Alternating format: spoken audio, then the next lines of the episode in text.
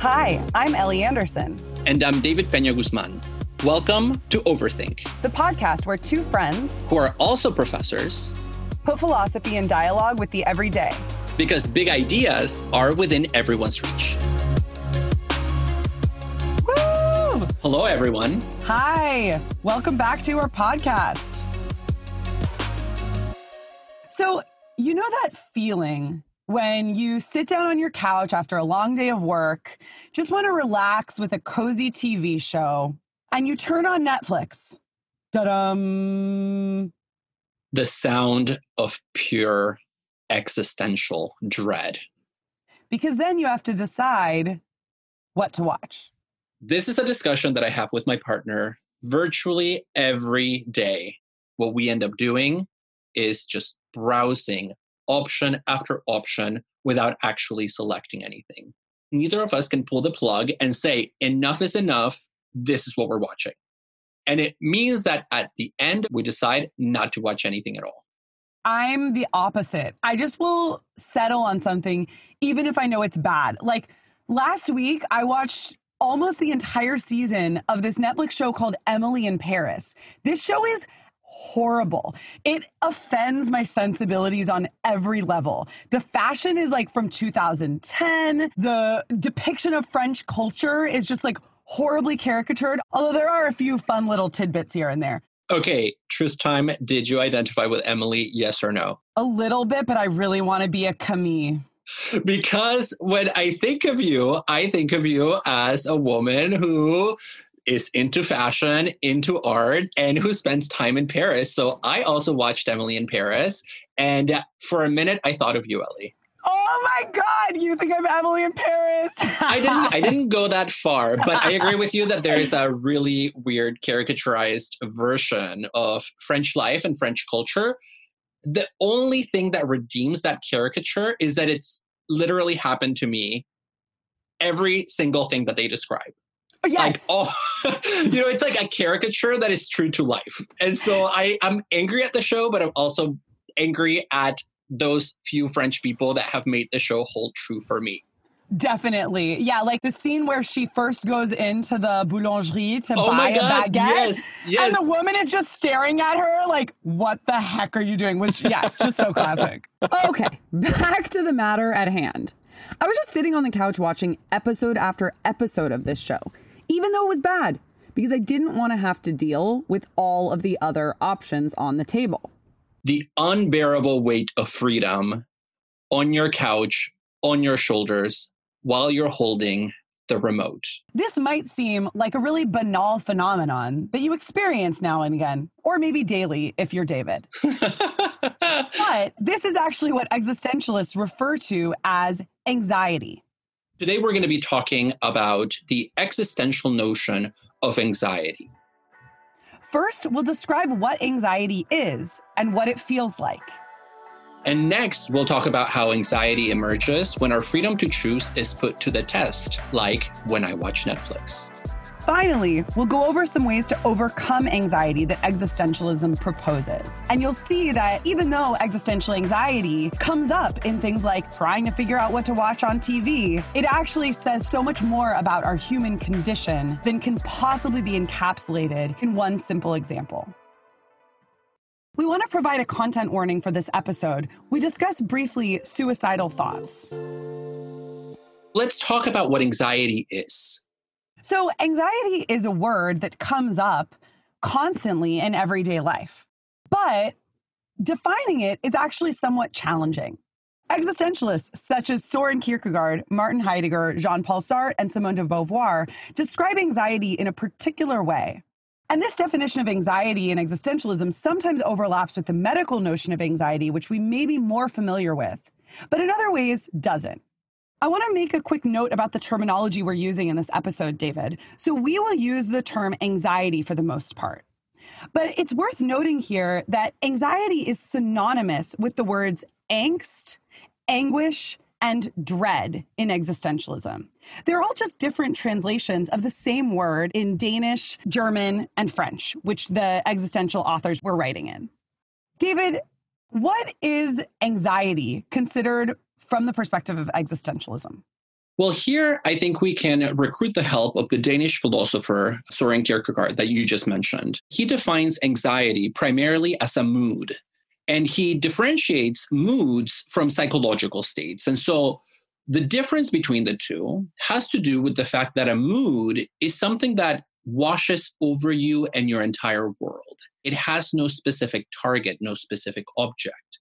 Whereas a psychological state is much more narrow in its domain of application. And so for Kierkegaard, existential anxiety is a feeling that takes you over or that engulfs you and that makes you think about the world and relate to the world in a very specific way. And this specific way of relating to the world that we have in anxiety is for the existentialists a more profound way of relating to the world than our usual everyday life would suggest. Heidegger, for instance, describes anxiety as a fundamental mood, and it's a mood of attunement. When we experience anxiety, we are attuned to our human condition and our relation to the world. So, what is the human condition that anxiety attests to? Anxiety, according to existentialists, is consciousness of freedom. When I feel anxious, I am feeling the weight of my own freedom, the fact that nothing outside of me is determining me. It may be influencing me, but at the end of the day, I have to make decisions for myself. So think about playing poker. When uh, you know you have the dealer who hands out all the cards and then all the players look at their hand and then the game begins existentialists would look at the card that you're dealt as what they call facticity. Those are the facts of your situation. Now, how you play the game is still open to you because you get to make a lot of choices, even if you were dealt a particularly bad hand. So, for example, you can fold, or you can stay in the game hoping that others will fold before you. Or if you want to, you can simply bluff all the way through and potentially win the whole game. But the point here being that the material, social, historical conditions that you are born into, the facts of your life, the facticity of existence, doesn't determine the options and the possibilities that are within your horizon. And that idea that we go above and beyond the facticity or our situation is the idea that we are transcendent. That transcendence, which existentialists talk about a lot, is freedom. You're free in relation to how you deal with your situation. One example that existentialists love to focus on is vertigo. This is an example that Sartre uses in his 1943 book, Being and Nothingness, where he says vertigo is an experience not of the possibility of falling, but of the possibility, as Sartre says, of leaping into the abyss the fact that you could jump at any moment. Yes. I remember being a kid and going to visit New York for the first time. I was standing on top of the Empire State Building and I was completely overcome with this terror. I had this sheer terror looking down hundreds of floors, seeing the street beneath me, and thinking, not that I might fall from the building, but that I had the power to jump. The fear of heights is, well, a fear of my own possibility of jumping. What is my own possibility of jumping? My freedom. Existentialists will say, actually, the phenomenon that I'm describing is better termed anxiety than fear. Let's say a little something about the distinction between anxiety and fear according to existentialism. Fear has a determinate object. Fear is about something anxiety has to do with our own freedom in relation to possibility. Well, one difference here is that particular psychological states, so for example, my fear of height, can trigger a moment of existential anxiety. But it's not the only one that can do that. So, vertigo can rear its head under a number of conditions. So, maybe you feel vertigo when you're at the Empire State Building, but maybe I feel vertigo again in this existential key when I'm going on a road trip by myself, driving for a long stretch of the road, let's say three, four hours. And then for a moment, you have that thought of what if I just veered to the side? What if I just pulled one side of the steering wheel and I could end it all? This sounds dark, like it's a reflection of a disturbed psyche. But for many of the existentialists, it's a fundamental fact of our condition. It's not that you are suicidal in a clinical sense. It's not that you are depressed from a medical perspective. It's rather that there are moments that bring into focus the fact that even the most absurd, radically other, radically unthinkable possibilities are in fact within your reach. And I think a lot of times when we experience those types of thoughts, we think there's something wrong with us and we think that we are freaks or that there is something deeply disturbed that's going on with us. But actually, these are very common thoughts for humans to have. And for the existentialists, obviously they're not pleasant thoughts to have, but they're ones that do say something about who we are because they reveal that we are undetermined possibility. And this is where Kierkegaard's writings in his book, The Concept of Anxiety, are particularly helpful. Because Kierkegaard will say precisely this he will say these are not pleasant or fun thoughts, but they are quintessentially human thoughts. And so, can we even imagine a human being who does not experience anxiety about the fact that they can choose who they want to be, that they can make decisions about the direction in which their life will move. Yeah, I like that idea that our existence is a problem for us, right? If anxiety, as we've seen, is consciousness of freedom, then it means that I have to take responsibility for my freedom. Anxiety isn't the feeling that you have so many things to do. It's rather the feeling that you could not do all of the things that you have to do. It's the feeling that it has to be you who does them or doesn't do them and nobody else. No one can write your essay for you. No one can do the presentation for you. No one can choose the Netflix TV show for you. And even if we could identify specific places where you could outsource choice, let's say, I will pay somebody to plagiarize my essay, ultimately that's a choice. And that's a choice that you cannot flee from. And so, what anxiety discloses is the necessity of choice, of action, and the fact that we can never take off this weight that we experience, which is the fact that we are the makers of our lives. And I like how Sartre puts this because he says, not to choose is in itself a choice. And it just highlights this inevitability that we try to flee away from, that we try to conceal, but that will always haunt us, will always follow us. One thing that I'm still wanting to hear a little bit more about is most of us have heard the term anxiety. We live in a culture, really, that talks about anxiety all the time. We're garrulous about anxiety. We talk about it all the time. And yet, it seems as if what we talk about when we talk about anxiety is not quite what the existentialists had in mind when they were talking about the phenomenon. How do you think existentialists and then medical professionals either converge or diverge in their understanding of anxiety? Because I suspect we might not see eye to eye necessarily on this point. So, the existential concept of anxiety predates the psychological concept of anxiety. And I mean, part of this is just the simple fact that Kierkegaard is writing about anxiety in the 1840s, and psychology as a discipline doesn't split off from philosophy until a few decades later. And only then does it become a science. In the book, The Existentialist Survival Guide, the philosopher Gordon Marino talks about the way that anxiety was especially a major concept for existentialists around the time of the First and Second World Wars, because anxiety tends to emerge collectively in situations where traditional frameworks that offer us certainty and reassurance fall away. So, anxiety emerges, for instance, in periods where faith whether it's faith in God, faith in science, faith in government, are pulled out from under us. And this was very much the case in the period around the time of the First and Second World War. But then the medical profession and especially big pharma come in, co opt the concept of anxiety, and turn it into a psychiatric disorder.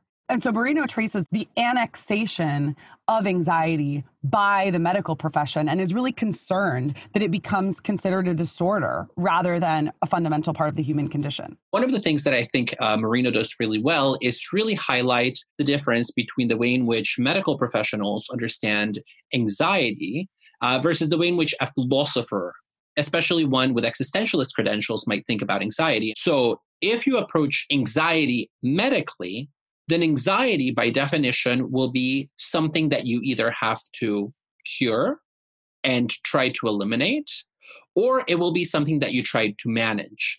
The problem with medical approaches to anxiety is that by definition, they never get at the root of the problem, right? They just sedate our symptoms. If you're an existentialist who sees anxiety as an expression of our humanity, then getting rid of anxiety is not, in fact, a good thing.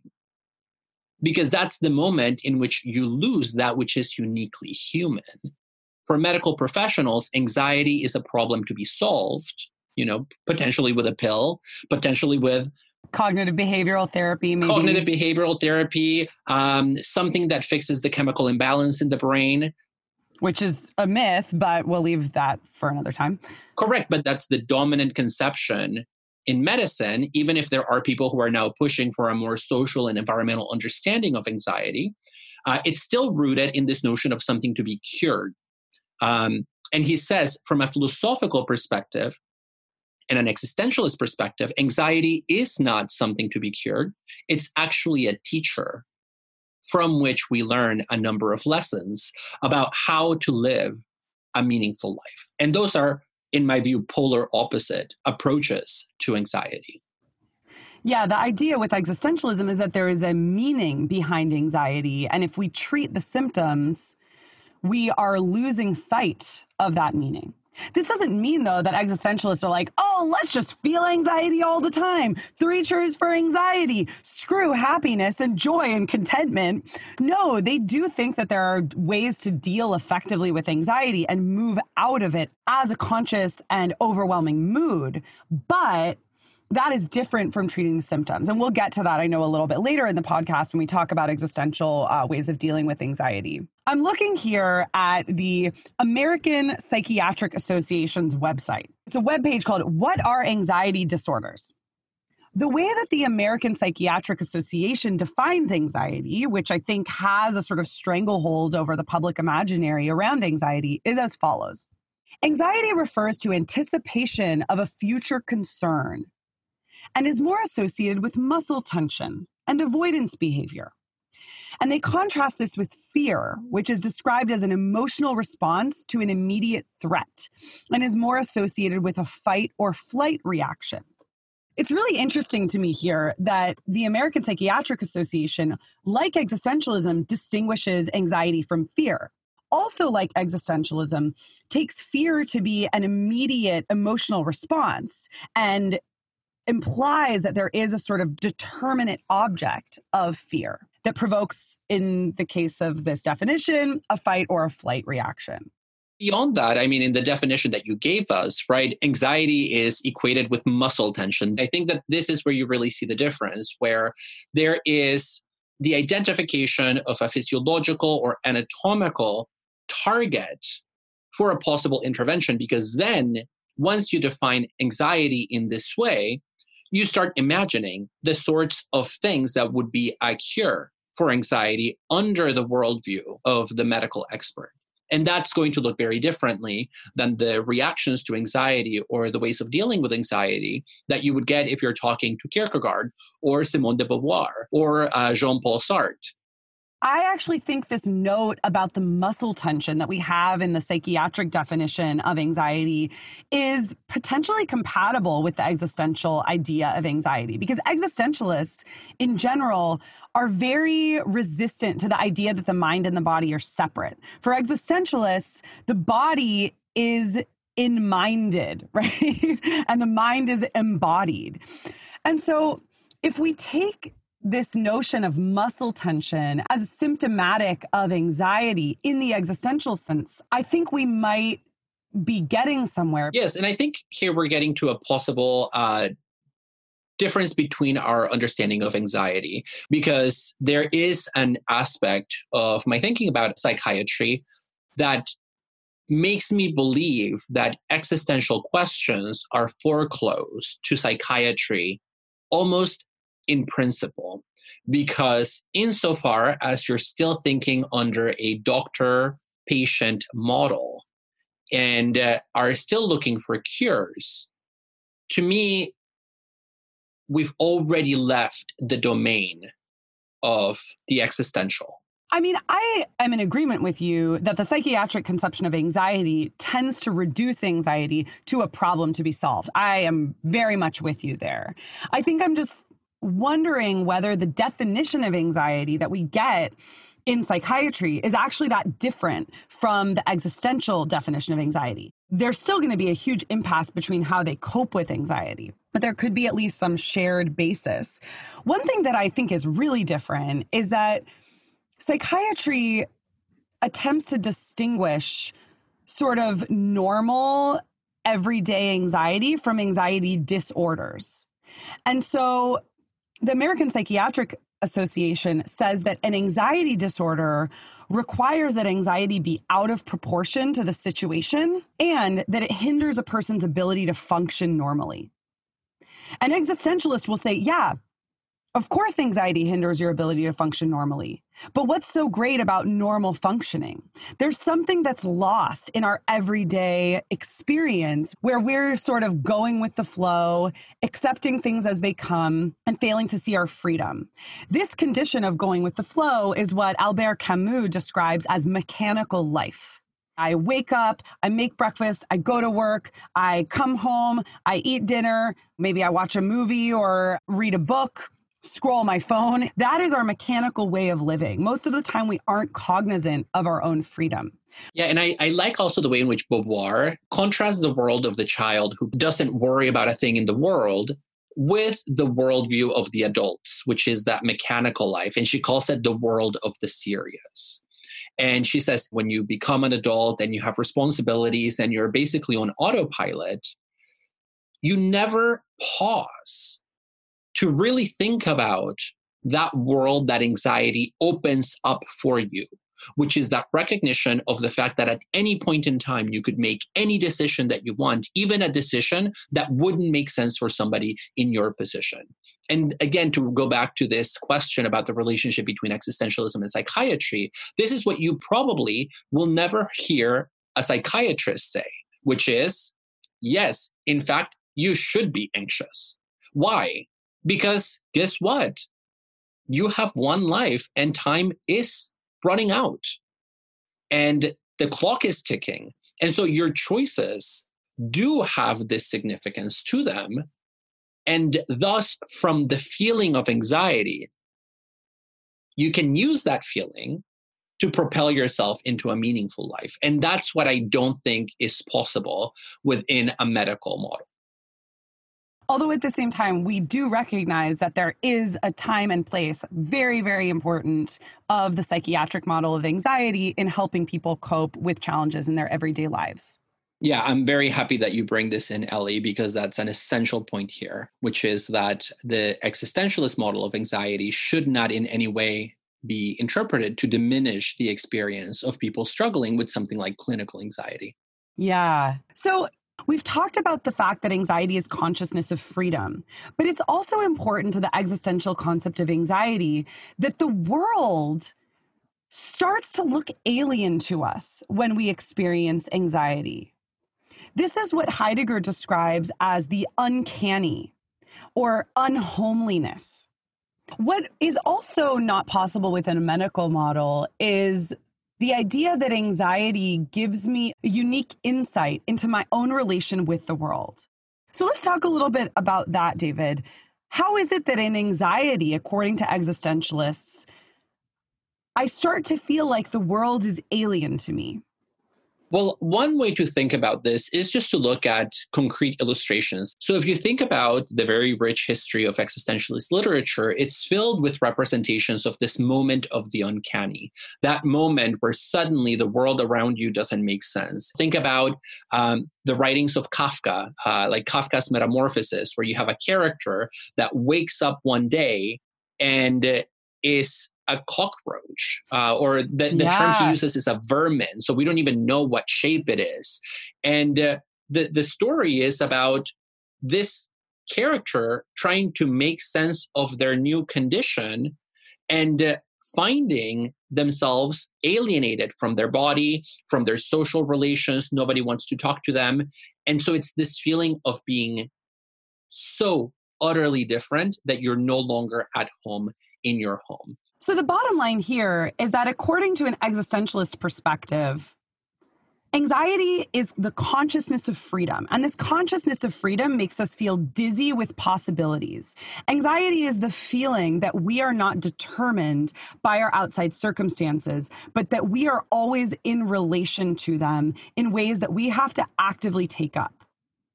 This is different from the psychiatric notion of anxiety, which considers anxiety as having to do with a future concern, having a determinate object, and which tries to find ways to cure anxiety. We also saw that anxiety produces a feeling of disorientation in the world where out of the blue, and I think the notion of out of the blue is important because it seems to sneak up behind you and grab hold of you it suddenly makes you feel as if you are an alien in this world. And uh, we've discussed the way in which, for example, existentialist literature can be a very good medium for representing this. Enjoying this episode? Please rate and review Overthink on Apple Podcasts, Spotify, or wherever you listen to your podcasts. So there's this TV show, The Good Place. And in fact, one of the main characters is a philosophy professor and has this stereotypical tendency of philosophy professors to be indecisive. I don't have that tendency, except in relation to Netflix. I live an authentic life every single day before 9 p.m. Okay, we have so many big choices to make. Let's let's start small. Do you want to use a dry erase board or the regular pen and paper? Just pick. Chidi, just pick. Come on. Hey, it would be easier to sort out the issue of dry erase versus paper if I could write down the pros and cons for each. But, of course, I would have to use one of them to write down the pros and cons for them, which is problematic.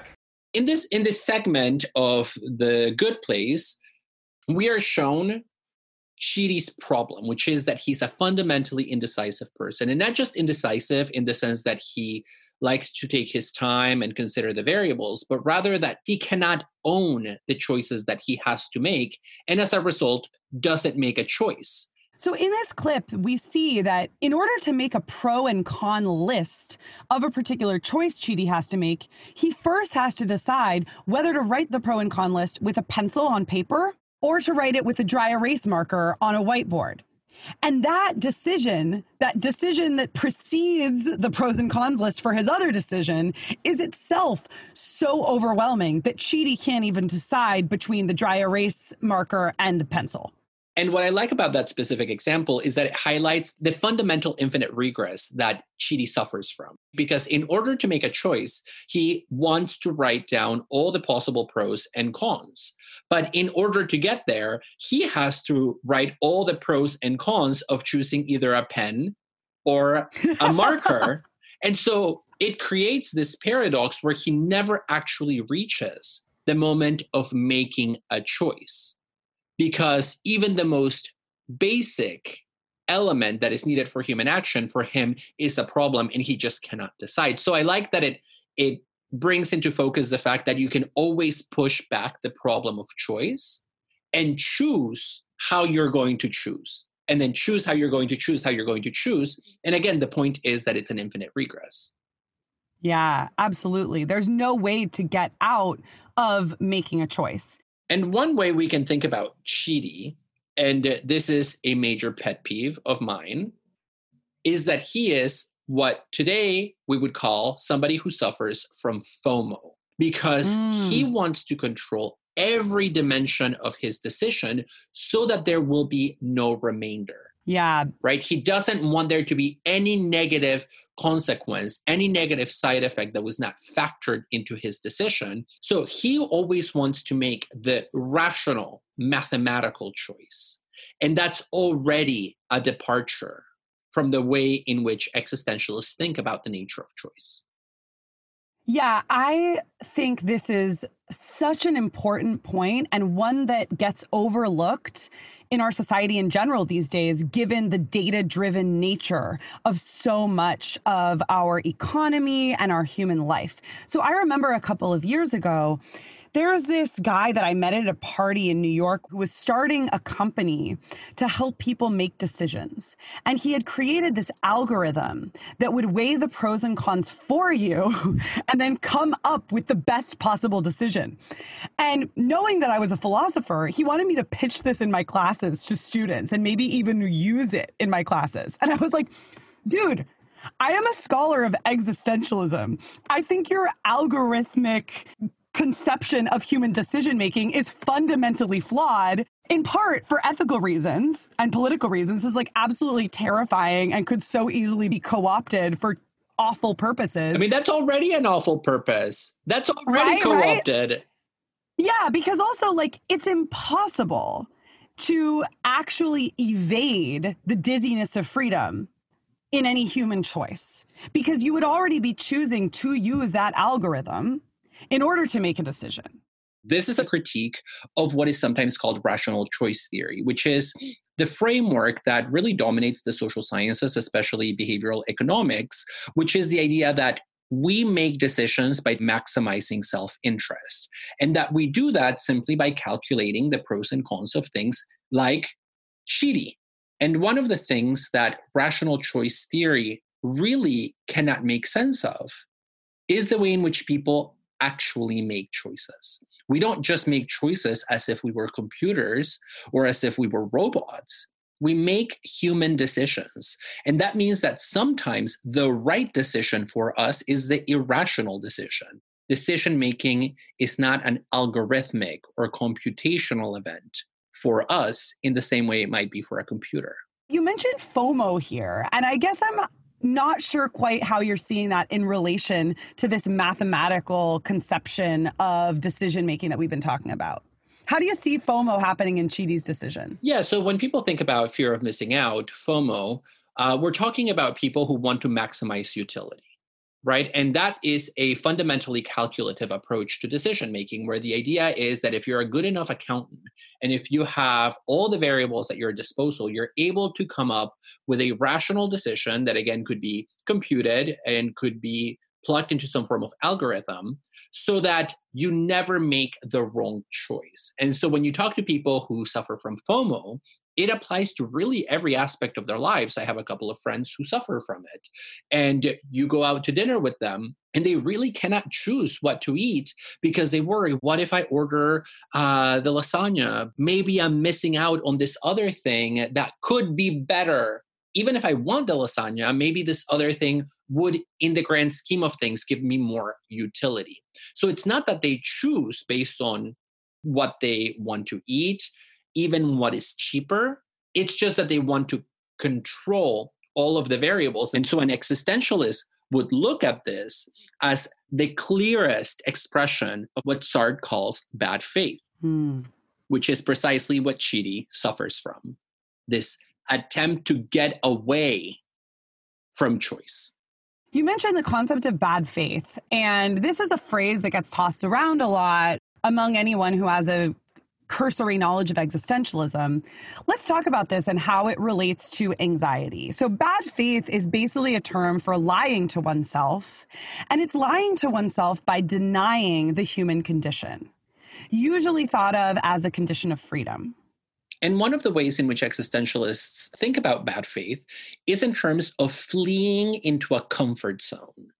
When you are in a situation in which you have to make a choice, so for example, let's imagine that my mother says to me, David, why do you continue to be a professor? Why don't you just change careers altogether? And it sort of triggers an existential moment then I can just respond by saying, oh, because that's just who I am now. I am a professor.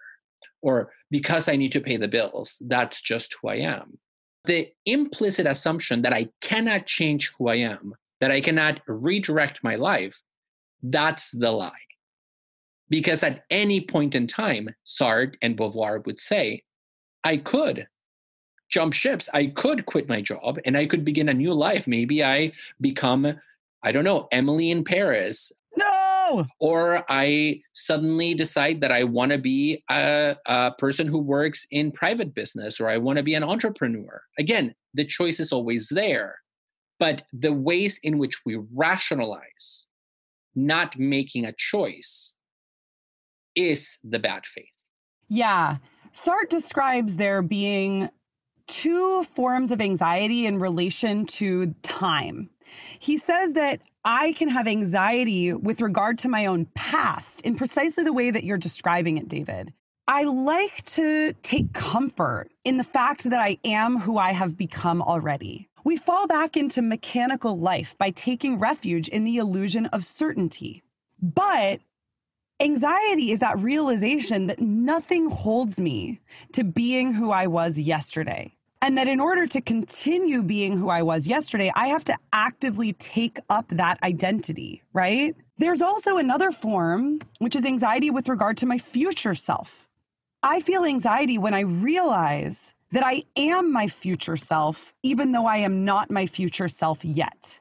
My future self doesn't have any fixed essence. I don't know who I will be tomorrow but I know that I will be there tomorrow and that my future self is going to have to deal with the consequences of whatever choices I make now. And one way to think about this is in terms of that very uh, famous existentialist motto, which is existence precedes essence, which is the notion that we exist first and then we create our essence through decisions, through actions, through behaviors. Bad faith is the inversion of those terms. Bad faith is the assumption that essence precedes existence, and that even before I make a decision, I already know who I am because that's my essence, and essences are unchangeable.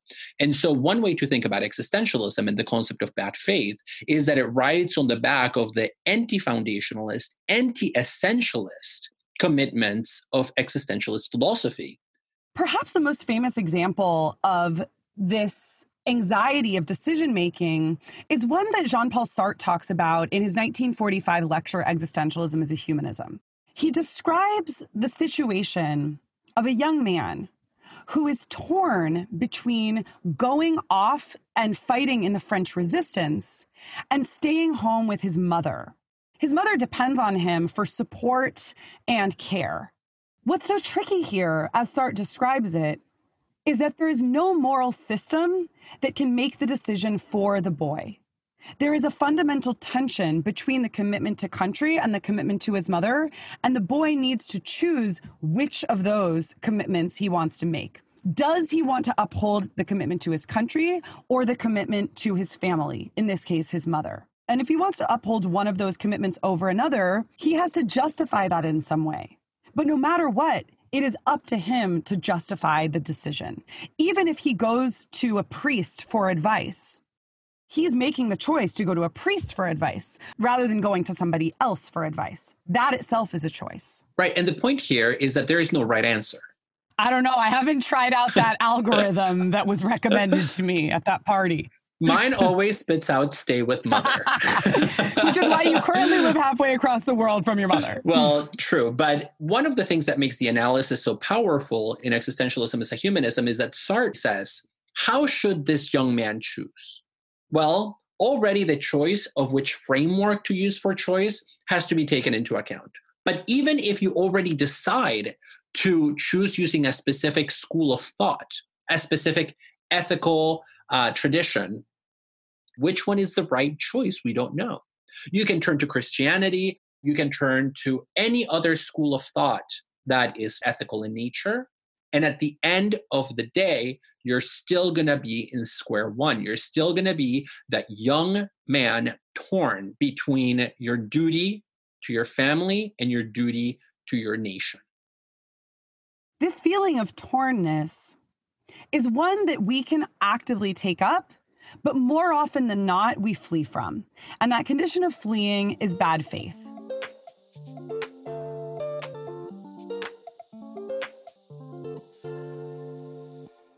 Up until now, we've been talking about anxiety in terms of the way it expresses itself and the way in which we flee from it in moments of bad faith.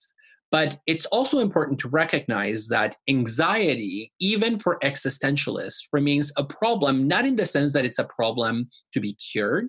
What is the appropriate response to anxiety once we're operating under an existential rather than medical model? Well, there are a few possible answers to this. One of the ones that first comes to mind is Heidegger's concept of resoluteness.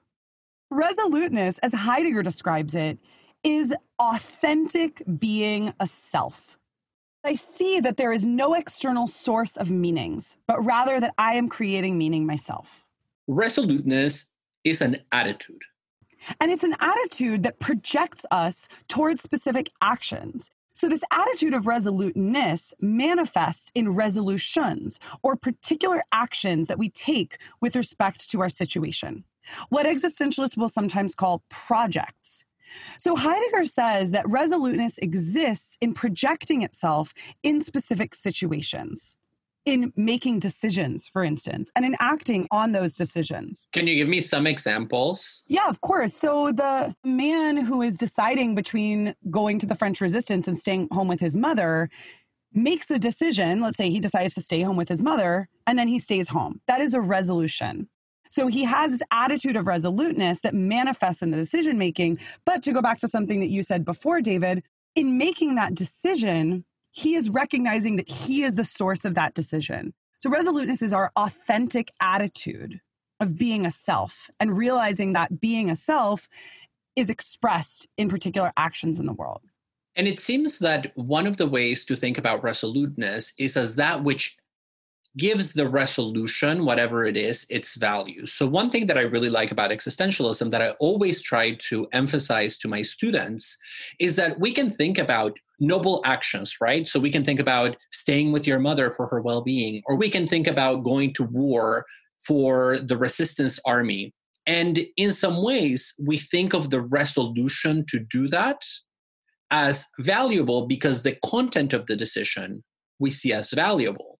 But for existentialists, even if you decide to do something that violates social norms in some ways, and that maybe we don't think of as particularly good, if you do it in a resolute manner, it actually adds value to your existence.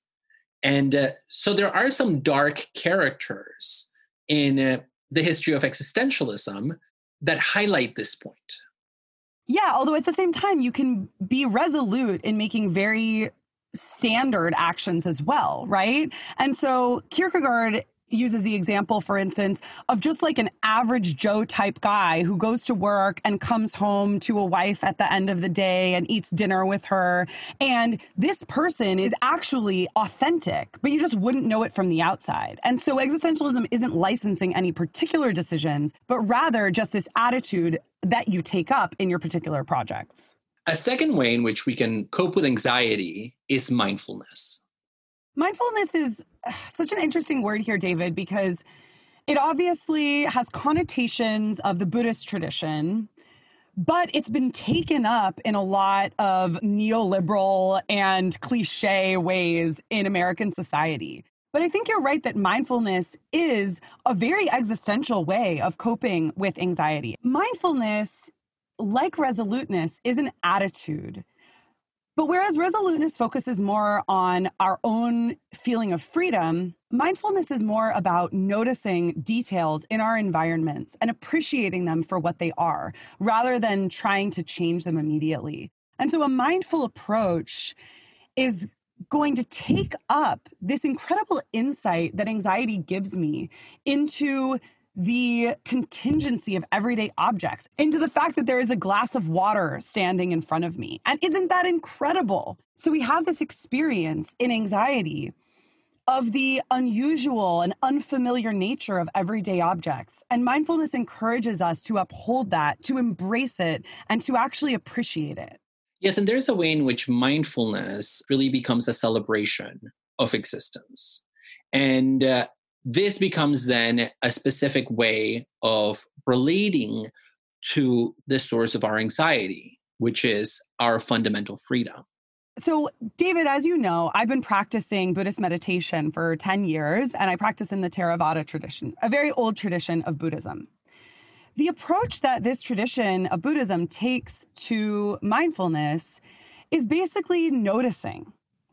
But this activity of noticing, which sometimes comes up in noticing your breath, noticing emotions, noticing thoughts, noticing patterns of desire, ultimately provides a way out of suffering. Even though mindfulness is associated with the Buddhist tradition and the way that it's been taken up, especially in the US, there are also non religious ways of experiencing mindfulness. And one example that I think is really interesting here is one that comes up in Jenny Odell's book, How to Do Nothing. Odell talks about going to see a performance of the composer John Cage's famous piece, 4 minutes 33 seconds consists of a pianist who comes out to the piano but plays nothing for four minutes and 33 seconds.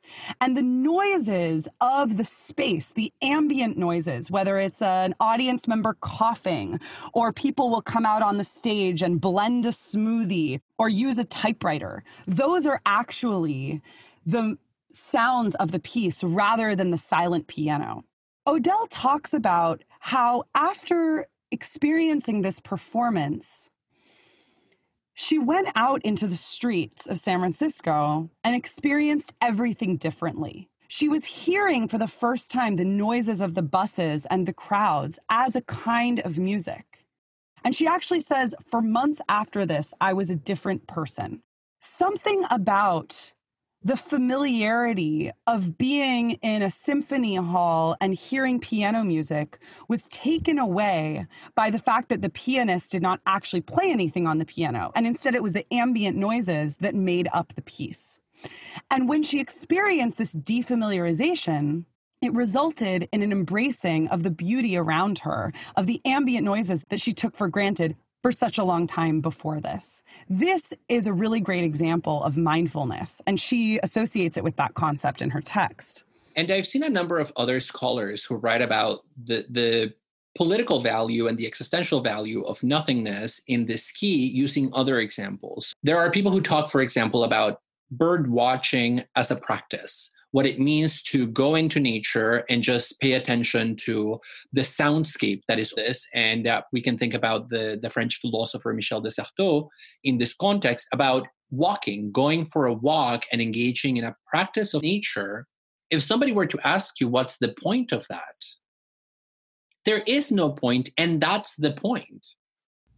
Yeah. And one way to think about this is just that there is no point to existence other than existence itself. You don't exist to produce, you don't exist to make people happy, you just exist to exist. Just taking those moments to quite literally take in existence has that philosophical, existential, um, I would even say almost revolutionary potential built into it of reconfiguring the way in which you see yourself and the way in which you engage with the world.